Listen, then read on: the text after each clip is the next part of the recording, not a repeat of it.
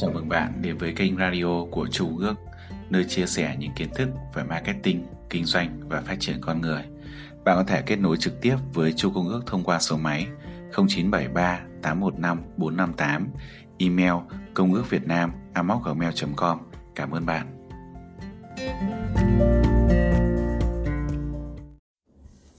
Chương 5. Vận dụng tử huyệt tiền bạc để thành công trong các mối quan hệ. Bạn đã bao giờ nhìn thấy một mẫu quảng cáo như thế này? Bí mật của tôi mà bạn nên biết. Lý do từ trước đến nay tôi luôn bán hàng với giá ưu đãi, rẻ hơn rất nhiều so với những người khác cùng bán sản phẩm. Đó là vì tôi còn độc thân, tôi không cần quá nhiều tiền để lo cho vợ con.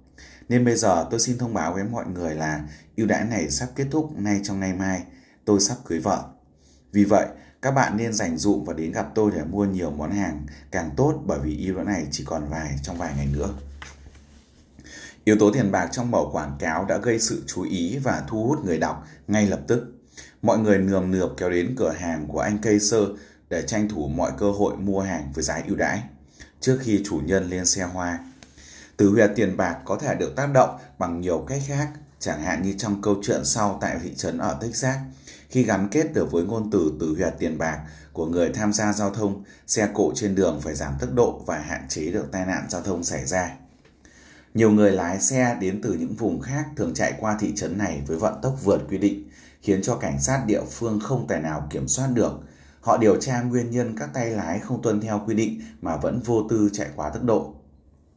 Cuối cùng họ khám phá ra một vấn đề nằm ở nội dung biển báo.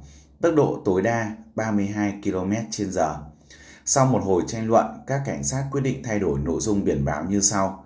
Tối đa 32 km h nếu không phạt 19 đô 99. Với tấm biển này, những tay lái lụa đều hiểu và tuân thủ quy định ngay lập tức. Samuel Johnson từng viết rằng tiền bạc và thời gian là hai gánh nặng lớn nhất của con người. Những kẻ bất hạnh nhất thế gian là những người sở hữu hai, hai thứ này nhiều đến mức vượt quá khả năng sử dụng của họ. Còn với chúng ta, thời gian hay tiền bạc cũng chẳng bao giờ là đủ. Chúng ta cố gắng tích lũy càng nhiều thời gian và tiền bạc càng tốt vì trong lòng luôn canh cánh nỗi lo mình chẳng giữ được gì. Hơn nữa với nhiều người, thời gian cũng là tiền bạc. Một số người trong chúng ta ăn gian tiền bạc để có thêm thời gian, tức là bỏ thêm tiền ra để mua được một món hàng gì đó thay vì chờ đợi, hoặc ăn chặn thời gian để có thêm tiền bạc, sớm về sớm hơn để đi làm một công việc khác. Một số người sẵn sàng gian lận cả hai, những người còn lại thì ghê tởm với hành động gian lận. Mỗi người trong chúng ta lại có suy nghĩ và cảm nhận về cuộc sống khác nhau, nên chúng ta sẽ có những phản ứng cảm xúc khác nhau đối với vấn đề tiền bạc. Hoặc bạn cảm thấy hài lòng, hoặc bạn cảm thấy có tội, hoặc bạn cảm thấy cắn rứt lương tâm khi có nhiều tiền trong tay. Bạn cảm thấy ngạc nhiên phải không? Nhưng đây là sự thật. Tiền bạc đã khiến cho một phụ nữ ở Oregon cảm thấy dai dứt. Cô ấy làm việc trong chi nhánh của một hãng ô tô. Suốt một năm làm việc ở đó, cô nhận thấy mình đã kéo dài thời gian nghỉ giải lao quá nhiều thay vì tập trung làm việc hậu quả. Vì quá cán dứt lương tâm, cô quyết định chuyển 95 đô la trở lại tài khoản của sếp, xem đó như tiền đền bù cho những khoảng thời gian mà cô đã phí phạm vì ngồi chơi sơi nước ở công ty. Cách đây không lâu, các quý ông bị hói đầu trong cơ quan lập pháp Ohio từng đưa ra một đề xuất quy định liên quan đến chi phí cắt tóc. Họ nghĩ ra một giải pháp như sau. Những người như chúng tôi nên được miễn giảm tiền cắt tóc, đó là hợp lý về mặt luật pháp, công lý và cả công bằng nữa. Chúng tôi luôn bị nổi bật với một đặc điểm mà không có ai muốn đến cuối đời, đó là bị hói đầu. Mặc dù tiền bạc là một tử huyệt có tác dụng lớn, kích thích lớn đối với con người trong cuộc sống của mỗi chúng ta, thực chất tử huyệt tiền bạc lại chịu sự chi phối từ rất nhiều cảm xúc mãnh liệt khác, kể cả những nhà lập pháp khô khan cũng không ngoại lệ. Bạn còn có thể cảm nhận được khao khát về hình ảnh của bản thân tử huyệt danh tiếng trong câu nói của họ. Những người như chúng tôi bị nổi bật với một đặc điểm không ai mong muốn đến cuối đời. Tử huyệt danh tiếng và tử huyệt tiền bạc tương tác với nhau trong tình huống này khi những nhà lập pháp cảm thấy hình ảnh ngoài xã hội của họ bị thiệt thòi vì những tình trạng hói đầu. Vì vậy, họ yêu cầu một sự bồi đắp đối với bản thân ở phương diện tiền bạc là miễn khoản tiền dành cho cắt tóc. Trong cuộc sống, bất kỳ thứ gì cho con người kiểm ra kiếm ra tiền hoặc tiết kiệm tiền đều có sức sôi miên cảm xúc khó cưỡng. một cuộc tổ chức được thành lập ở Stuttgart có tên gọi là Hội Chiều Cao Khủng. Các thành viên trong hội gồm những người đàn ông cao trên 1m88 và những người phụ nữ cao trên 1m80. Người trong hội thống kê được rằng những con người đàn ông cao lớn ăn nhiều hơn 15% so với người đàn ông có chiều cao bình thường, còn tỷ lệ này ở phụ nữ là 10%. Sau cuộc khảo sát, cả hội nghị quyết định đệ đơn lên chính quyền yêu cầu được giảm thuế vì họ thuộc nhóm có chiều cao vượt trội nên nhu cầu ăn uống nhiều hơn phần đông những người khác. Trong khoản ăn uống, họ đã phải tiêu tốn từ 10 đến 15% chi phí hơn so với những người bình thường nên họ cần được bù đắp thông qua việc giảm thuế. Bạn nghĩ thế nào về nguyện vọng trên nếu điều đó trở thành hiện thực? Có lẽ bạn sẽ xem lại sức ăn và kích cỡ của bản thân để có thể yêu cầu một quyền lợi tương tự đúng không? Về mặt cảm xúc, bạn sẽ có xu hướng muốn làm như vậy. Mọi thứ liên quan đến tiền bạc luôn khiến cho kẻ thu thuế lẫn người thu thuế phải đau, phải người nộp thuế phải đau đầu. Nhân viên thu thuế cũng là một con người, họ có cảm xúc, họ có đi thu tiền và những con người chịu sự chi phối bởi cảm xúc giống như họ. Một người đàn ông đi đi làm thủ tục xin miễn thuế cho mẹ. Cơ quan thuế phát hiện ra mẹ của ông đã qua đời từ hơn 10 năm trước. Khi được hỏi vì sao ông lại xin miễn thuế cho mẹ, ông trả lời, bởi vì trong trái tim tôi, bà luôn sống mãi. Một người phụ nữ sống tên ở Colorado đã gọi điện cho cơ quan thuế hỏi về số tiền thu nhập cá nhân mà cô phải trả. Xin chào, tôi muốn hỏi mình sẽ phải trả bao nhiêu tiền thuế với mức thu nhập là 75.000 đô la? Nhân viên thu thuế dựa theo các định mức và công thức để thực hiện phép tính và trả lời cô. Còn thu nhập đối với 100 ngàn, 150 ngàn đô thì sao? Người phụ nữ hỏi tiếp. Nhân viên thuế rất ngạc nhiên khi cô liên tục thay đổi số tiền thu nhập nên hỏi lại. Thưa cô, sao tự nhiên cô lại hỏi những thông tin đó? Có lý do gì đặc biệt không? À, lý do đặc biệt à? Có chứ, cô ngập ngừng. Tôi đang suy nghĩ là mình nên mua một hay hai tấm vé số cho giải độc đắc của chương trình số số kiến thiết. Anh biết đấy, nếu như tôi trúng một tờ vé số hay hai tờ vé số thì số tiền tôi phải nộp sẽ khác nhau rất nhiều. Tiền bạc là nhân tố gây chú ý và duy trì sự chú ý vô cùng mạnh mẽ hơn cả những gì chúng mắt ta mắt thấy tai nghe. Bạn mong muốn đám đông ngoài kia phải chú ý đến mình. Hãy thử cầm trên tay một cọc tiền mệnh giá cao nhất, đung đưa trước mặt họ. Họ sẽ lập tức im bặt và chú ý từng cử động của bạn. Bạn đã bao giờ bị hút mắt và khó lòng làm ngơ khi nhìn thấy một chiếc ví, một cọc tiền, một trong những đồng xu ai đó vô tình đánh rơi trên đường hay không? Bạn có nhớ cảm giác của mình vô tình tìm thấy một tờ 20 đô la bỏ quên trong túi ác khổ khoác của mình trong suốt một năm trời dòng dã, bạn lật tung cả ngôi nhà lên mà vẫn không thấy. Bao nhiêu lần bị thu hút bởi hai chữ miễn phí, bạn đã bao giờ dừng chân và quay trở lại tìm kiếm mỗi khi nghe âm thanh len keng len keng của những đồng xu rơi trên đường. Hàng nghìn phản ứng cảm xúc với tiền bạc vẫn diễn ra, dù cho chúng ta có nhận thấy chúng hay không, và bất kể tiền bạc có phải là tử huyệt chủ đạo của chúng ta hay không. Đôi khi tử huyệt tiền bạc có thể dẫn dụ đến khiến đầu óc của bạn mụ mị và ngay đến khi cả bạn cũng không ngờ tới. Một ông chủ khách sạn nổi tiếng than phiền, than tiền rằng, than tiền, nhiều người trong thị trấn từng không ít lần phải gặp bồ hòn vì tật xấu này của ông ta.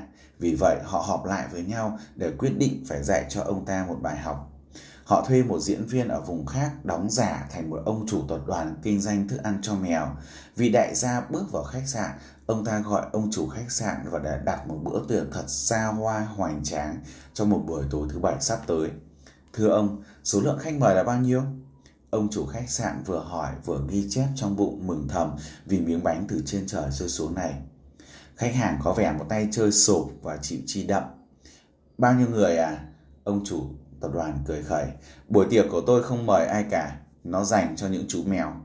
Người chủ khách sạn trợn tròn mắt kinh ngạc khi nghe về buổi tiệc có một không hai này. Để tăng thêm tính thuyết phục, vị đại gia hào phóng rúi cho ông chủ khách sạn 100 đô la. Đây là một phần chi phí, phần còn lại tôi sẽ thanh toán sau khi bữa tiệc kết thúc. Khách hàng chủ động đưa tiền như thế này đúng là miếng bánh từ trên trời rơi xuống với tay chủ khách sạn. Ông ta lập tức tin sái cổ vào sở thích kỳ lạ này. Ông lập tức liệt kê một thực đơn dài rằng rãng của những thức ăn ngon nhất dành cho mèo với mức giá khủng. Ngoài ra, ông còn đề xuất sẽ mua và bày thức ăn do chính tập đoàn này sản xuất sau buổi tiệc. Vị khách gật gù khen ngợi, ông là một người có tư duy kinh doanh sắc sảo. Trước khi buổi kết thúc gặp mặt, người diễn viên lựa chọn và đặt một thực đơn đắt tiền toàn sơn hào hải vị, lại còn yêu cầu phải được in bằng mực đỏ màu xanh. Anh ta nói vì đây là hai màu sắc ưa thích của 60 chú mèo sẽ tham dự bữa tiệc. Tay chủ khách sạn đồng ý ngay tác lự và trèo kéo nhiều thêm yêu cầu oái âm hơn nữa sau bữa tiệc.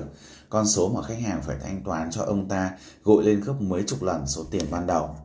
Buổi sáng thứ sáu trước ngày diễn ra bữa tiệc, vị chủ tập đoàn gọi đến đến khách sạn. Hôm trước tôi đã sơ ý để quên một điều. Anh ta nói với tay chủ khách sạn, lẽ ra tôi phải đưa thêm cho anh 100 đô la nữa cho phần thực đơn đã thêm vào các món ăn mà anh đề xuất. Nhưng không sao, tôi sẽ thanh toán hết cho anh một lần sau bữa tiệc bằng tiền mặt nhé. Mải mê vẽ thêm nhiều hạng mục phát sinh tiền đã không bị khách hàng từ chối mà còn hào phóng cho thêm. Tay chủ khách sạn đắm chìm trong giấc mơ về một núi tiền sắp về tay mình nên lập tức đồng ý ngay. Thứ bảy, thời khắc bắt đầu bữa tiệc đến gần, mọi thứ đã sẵn sàng. Nhưng cả buổi tối, ông ta mòn mỏi đợi chờ. Nhân viên của ông ta và nhiều phóng viên đã có mặt. Ông ta đã lén lút mời họ mà không hề hỏi ý kiến của vị khách để nhân dịp này trục lợi về truyền thông. Chiếu chiều thay, vị đại gia kinh doanh thức ăn cho mèo đã làm thủ tục rời khỏi khách sạn chỉ một giờ khi bữa tiệc bắt đầu. Lòng tham đã khiến tay chủ khách sạn xa bẫy, càng vẽ ra nhiều hạng mục để moi tiền túi thực khách, kẻ ra còn dám sắc tâm lợi dụng sự kiện riêng của khách để quảng bá cho bản thân. Càng khiến ông ta ê chề xấu hổ sau khi vỡ lẽ ra mọi chuyện. Đâu là động cơ cảm xúc chủ đạo của những người đứng đằng sau trò chơi khăm này? Chính là danh tiếng. Những người chơi sỏ tay ông chủ khách sạn có lẽ muốn trả đũa vì trước đây ông ta từng gian lận với họ. Những gì ông ta đã làm với vị đại gia kia, một động cơ hoàn toàn mang tính cảm xúc. Còn tay chủ khách sạn là một người vị lợi chính hiệu. Trên thực tế, những người vị lợi không phải lúc nào cũng là người xấu hay thiếu trung thực. Và loại người khác thuộc bộ tứ cũng tương tự. Nếu ông ta không lừa dối nhiều khách hàng, sẽ không có một nhóm người bày trò và vẽ ra để trả đũa. Nếu không tham lam, ông ta sẽ không nhận không nhận kỹ càng với vị đại gia về kinh phí với mức tiền cọc tối thiểu cho hai bên chứ không phải là cố gắng nài nỉ hết món này từ món khác để trèo kéo thêm tiền. Hòng vét nhãn túi tiền của khách cũng như không lợi dụng sự kiện của khách để quảng bá cho bản thân và khách sạn. Bạn nghĩ trò chơi khăm này sẽ khiến tay chủ khách sạn sáng mắt ra, hiểu được tác hại của lòng tham và không tái phạm nữa?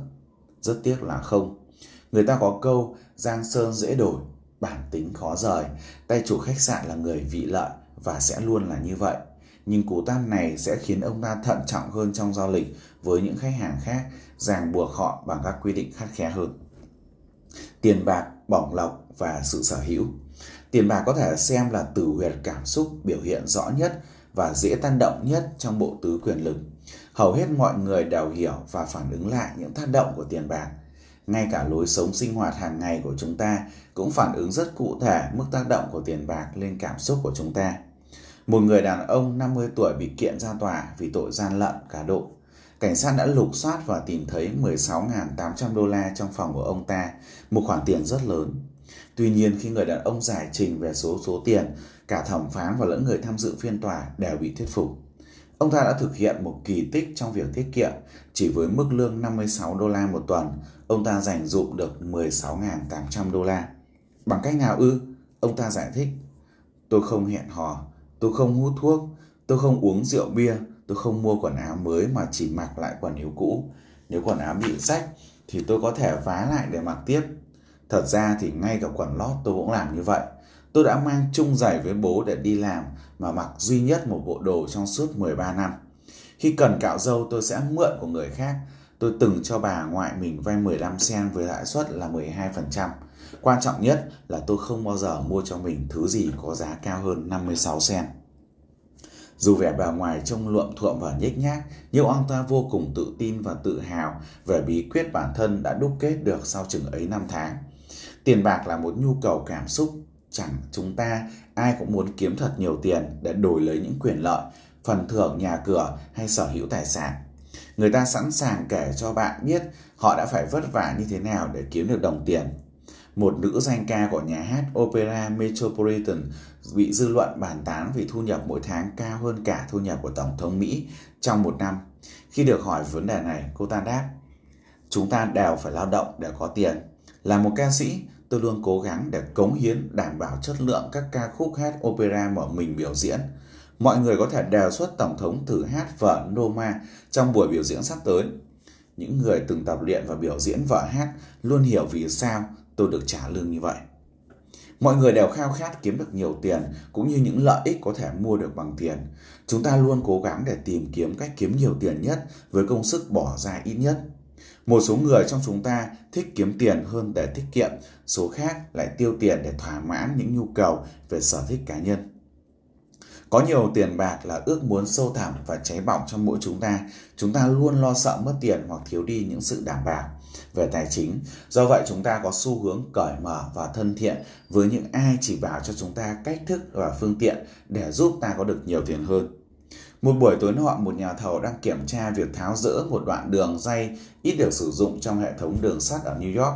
Những người thợ đang làm việc rất chăm chỉ với xà beng, đèn xì hàn trên tay.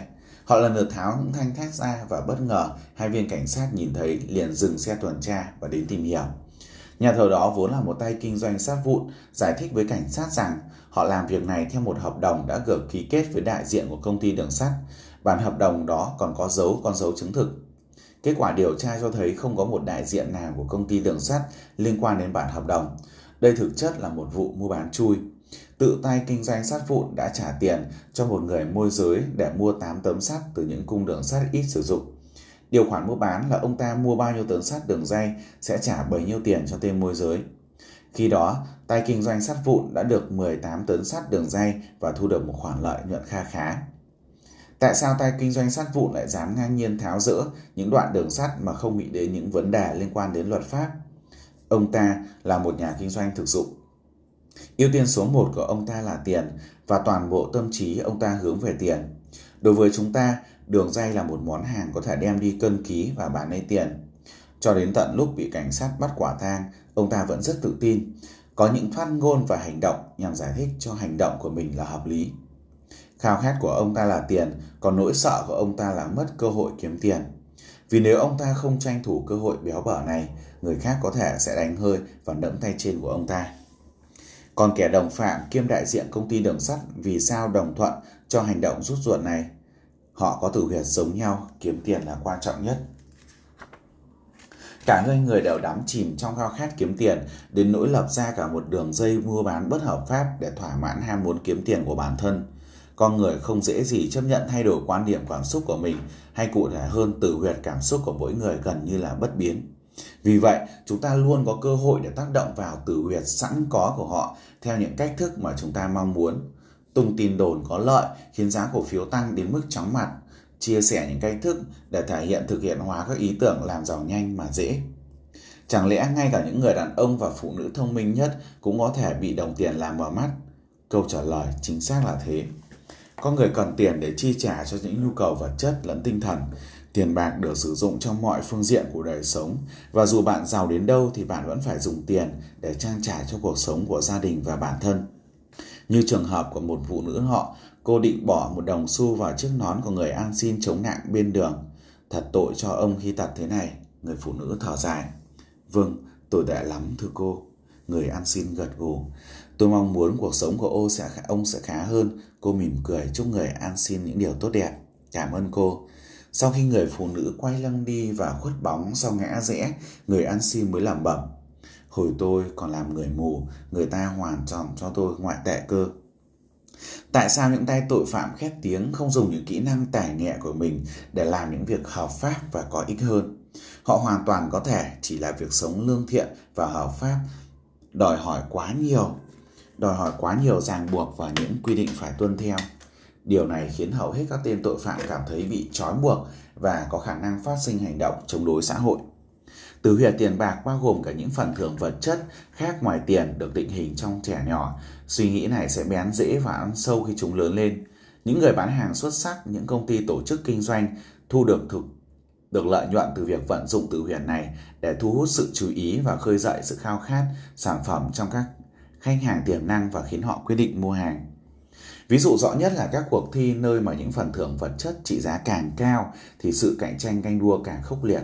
Trung bình một năm, tổng số tiền thưởng mà các cuộc thi chính thống diễn ra trên toàn nước Mỹ đã chi cho những người thắng lên tới hơn 40 triệu đô la.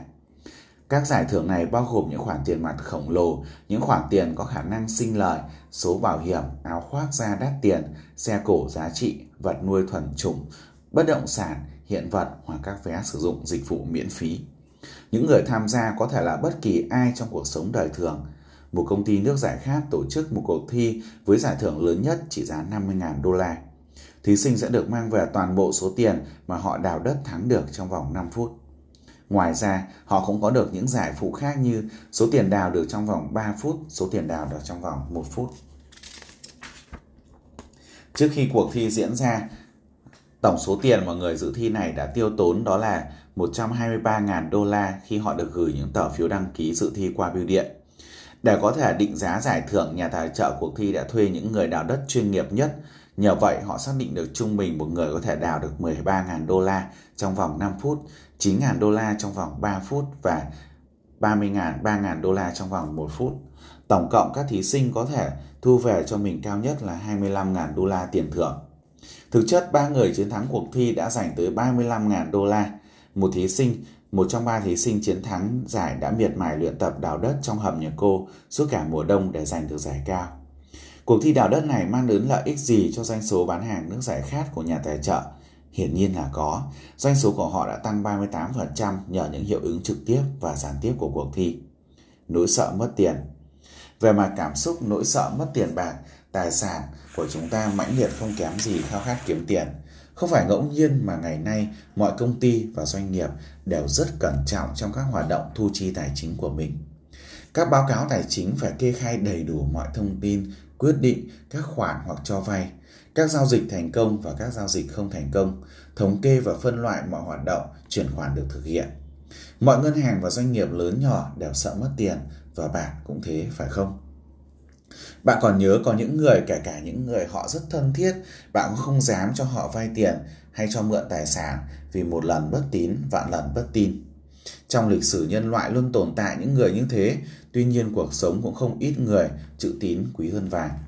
Câu chuyện mà tôi chia sẻ dưới đây là về cố Tổng thống Abraham Lincoln khi ông còn sống ở Springfield, Illinois. Một ngày nọ, ông nhận được một lá thư từ một ngân hàng miền Đông. Ngân hàng nhờ Lincoln viết thư để xác nhận khả năng thế chấp của một người mà ông quen. Vì người này muốn vay một số tiền lớn, Lincoln đã trả lời như sau. Thư đã nhận vào ngày 10, thứ nhất anh ta có một người vợ và một con nhỏ. Hai người đó đáng giá ít nhất 500.000 đô la với bất kỳ người đàn ông nào. Thứ hai, anh ta có một văn phòng, trong đó có một cái bàn trị giá 1,5 đô la và ba cái ghế có giá khoảng 3 đô la.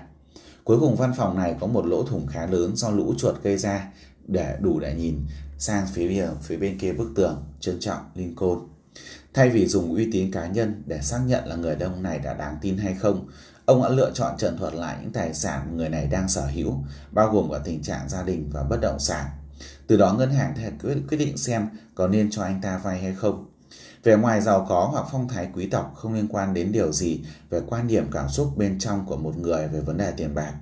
Mọi hành động gìn giữ tiền bạc hay tài sản của họ, dù họ có mục đích tốt hay xấu, đều mang những ý nghĩa nhất định về cảm xúc.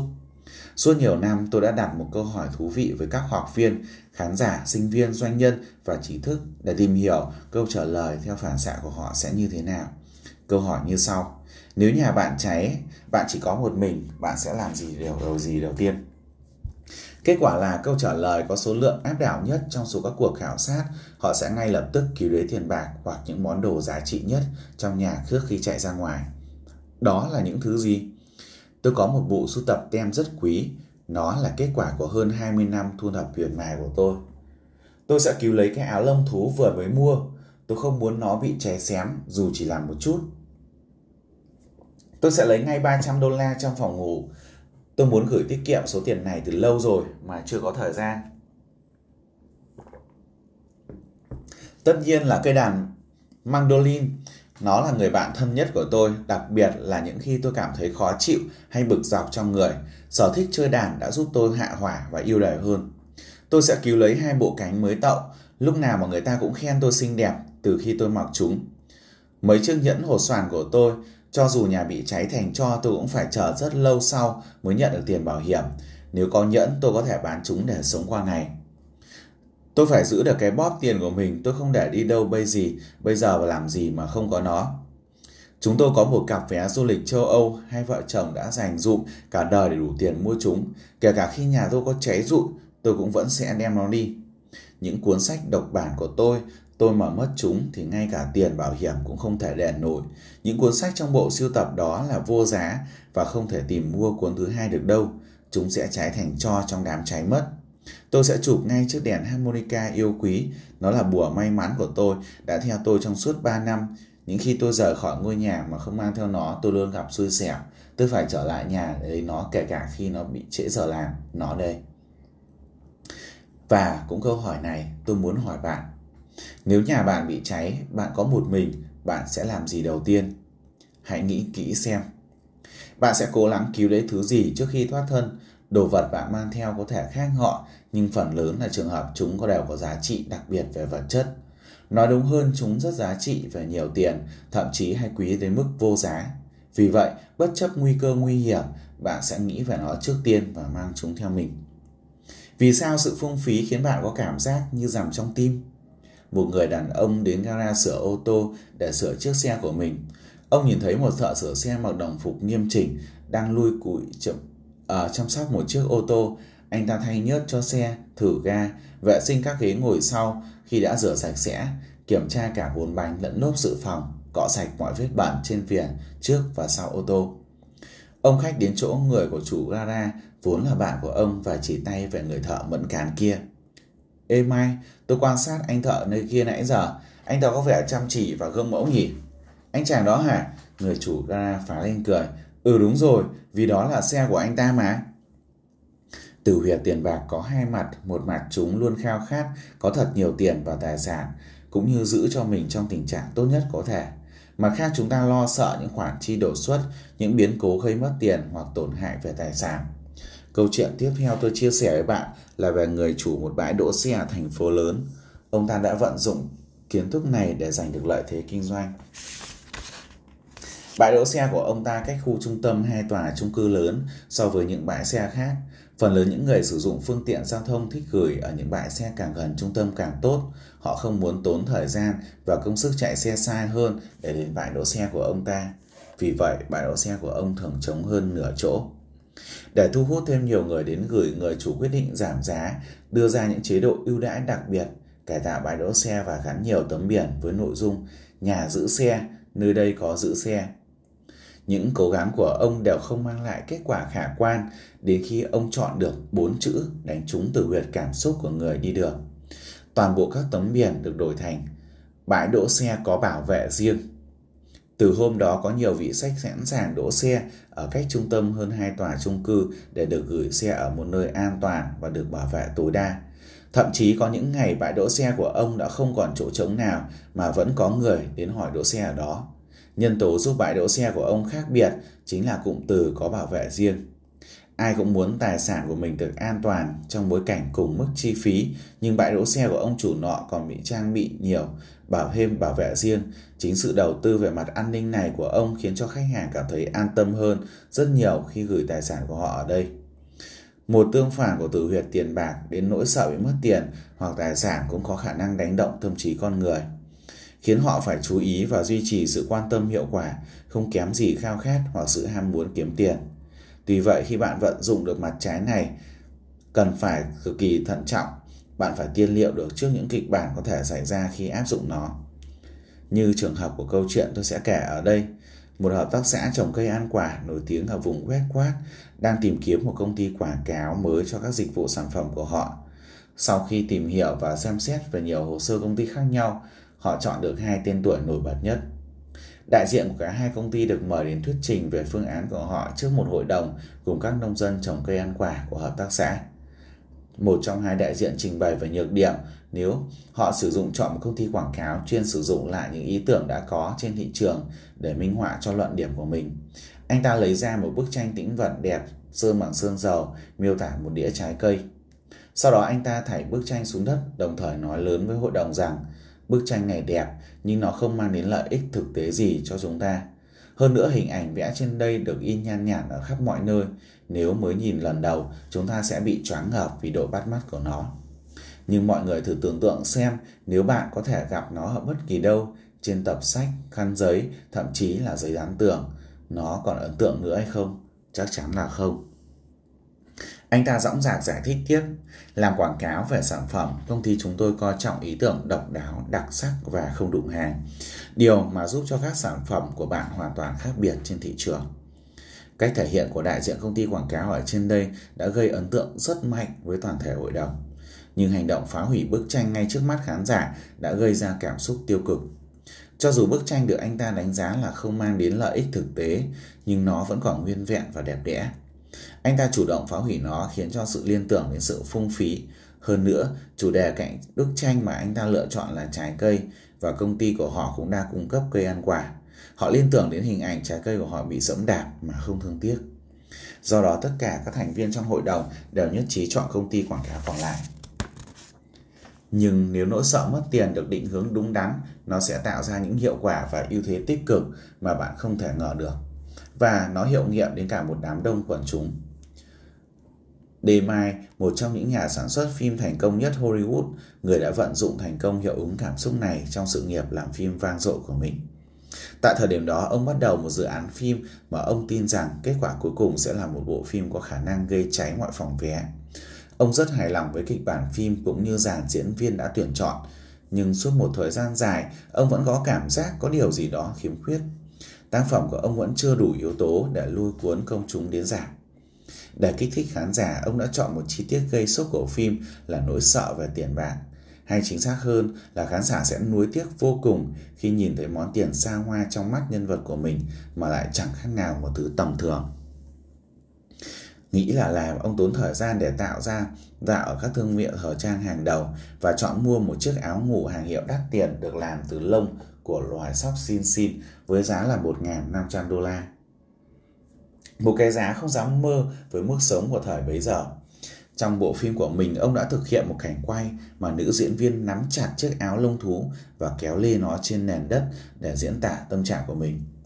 Ngay cả những người trong đoàn làm phim cũng không nói lên lời khi cảnh quay ấy diễn ra. Với cả khán giả, với những người dạp chiếu phim đã vô cùng thoảng thốt khi chứng kiến cảnh phim được gọi là đỉnh cao của sự đốt tiền này. Hàng loạt tờ báo danh tiếng và giới truyền thông đã giật tít về cảnh quay đốt tiền trên các trang bì. Các cây bút bình luận thẳng thắn phê phán cảnh quay chiếc áo lông thú của Đề Mai đã trở thành một biểu tượng kinh điển của sự hoang phí. Công chúng không ngừng tò mò, bình phẩm, tranh cãi và kéo nhau rồng rắn đến rạp chiếu phim để được chứng kiến tận mắt. Số liệu được thống kê từ các phòng vé cho thấy chi tiết chiếc áo lông thú trị giá 1.500 đô la bị hủy hoại với khả năng một thôi miên cảm xúc cực độ đã giúp bộ phim thu về 250.000 đô la chỉ sau một tuần công chiếu, một con số vô cùng ấn tượng thời bấy giờ. Sự hoang phí nếu áp dụng đúng cách và đủ liều lượng sẽ gây ấn tượng không hề kém cạnh so với cảm xúc kiếm được tiền hay cảm giác nhận được bổng lộc. Hai nhân vật âm dương hay mặt âm dương của tiền bạc là một trong bộ tứ quyền lực thuộc tử huyệt cảm xúc của con người. Mọi hành động, cảm nhận và những mối bận tâm của chúng ta đều sẽ xoay quanh chúng. Thoát khỏi nỗi lo âu về tiền bạc ngay cả những người tự tin sống vào cuộc sống ăn no mặc ấm của mình, họ vẫn có thể bị hấp dẫn bởi chủ đề tiền bạc.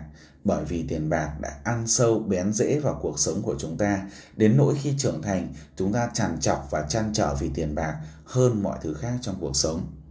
Ôi, tiền, tiền, tiền. Odenat từng viết rằng ông ta không ngờ chúng ta có thể vi diệu đến thế. Chúng ra đi xối xả nhưng đi vào túi lại nhỏ giọt. từ huyệt tiền bạc bao gồm mọi vấn đề liên quan đến tiêu tiền như kiếm tiền, giữ tiền, mua bán, tưởng thưởng và đầu tư bằng tiền. Những mong muốn, nỗi sợ và khát khao liên quan đến tiền đều gắn liền với quyền sở hữu tài sản, quyền lực kinh tế và những cảm nhận. Mong đợi về một tương lai được đảm bảo, với nhiều người tiền bạc là từ huyệt lớn nhất. Mỗi người có thể sử dụng một hoặc nhiều từ huyệt cảm xúc khác nhau, nhưng phản ứng về cảm xúc của mỗi người với từ huyệt bản thân sẽ khác nhau. Thái độ và niềm tin của từng người đối với tiền bạc sẽ biểu hiện qua từng lời ăn tiếng nói, hành động và cử chỉ trong các hoạt động hàng ngày, như đi chợ mua vài quả trứng cho đến những tình huống phức tạp hơn trong cuộc sống. Bạn có muốn biết tiền bạc có phải là tử huyệt chủ đạo của người này hay người khác không? hãy quan sát kỹ những hành động của một người. Tôi sẽ chia sẻ với bạn biểu hiện của tiếp người này thông qua một ví dụ bên dưới. Bà B là một nhà nội trợ, một người mẹ, một tiếp người vị lợi. Cha mẹ bà đã qua đời. Khi còn nhỏ gia đình bà rất nghèo, cha của bà là một diễn viên thường xuyên thất nghiệp và bất đắc chí. Hầu hết những vai diễn đỡ đời của ông được trình diễn trên một sân khấu tròn, màu hồng, cao chừng một thước. Thực chất là chiếc bàn bếp của cả gia đình. Người nhắc tuồng của ông ấy là Diệu, còn vợ con ông ấy là những khán giả bất đắc dĩ. Vì có một người ông chồng không có tinh thần cầu tiến như vậy mà mẹ của B phải giữ vai trò vừa là vợ vừa là trụ cột gia đình. Bà thường xuyên phải vắt kiệt sức lực với công việc làm thợ giặt ủi cực khổ với thu nhập vô cùng hấp thấp. Gần như bữa đói bữa no không đủ trang trải cho nhu cầu vật chất và tinh thần cô gái đang tuổi ăn tuổi lớn. Vì sinh trưởng trong hoàn cảnh như vậy nên bà B phải bươn trải kiếm sống từ khi 12 tuổi và bà lập gia đình vào năm 19 tuổi. Dấu ấn về cuộc sống khổ cực khiến bà B làm lụng vất vả, mong mỏi mới có thể mang lại cho gia đình những thứ mà bà không có được khi còn nhỏ. Đám cưới bà B tổ chức một buổi tiệc giản dị và món ăn được bà chọn để đãi khách là món trứng bát. Mẹ của bà đã rất ngạc nhiên khi con gái mình chọn món ăn này cho người nhảy trọng đại. Hãy ăn bánh mì kèm với nước, như vậy bánh mì sẽ nở ra và chúng ta sẽ no nhanh hơn. Món trứng bát này vừa dễ ăn vừa dễ làm lại vô cùng tiết kiệm. Giờ chúng ta không cần phải nấu những món cầu kỳ để chỉ được no bụng. Nhà càng đông người càng phải chú trọng việc làm sao để ăn no mà tốn ít tiền nhất. Cha mẹ và hai người chị bà B đều rất tự hào với làng xóm láng giềng về người con gái tiết kiệm thần sầu của mình. Cô bé biết may quần áo, tái chế và sửa sang quần áo cũ theo những cách mà không thể ngờ đâu.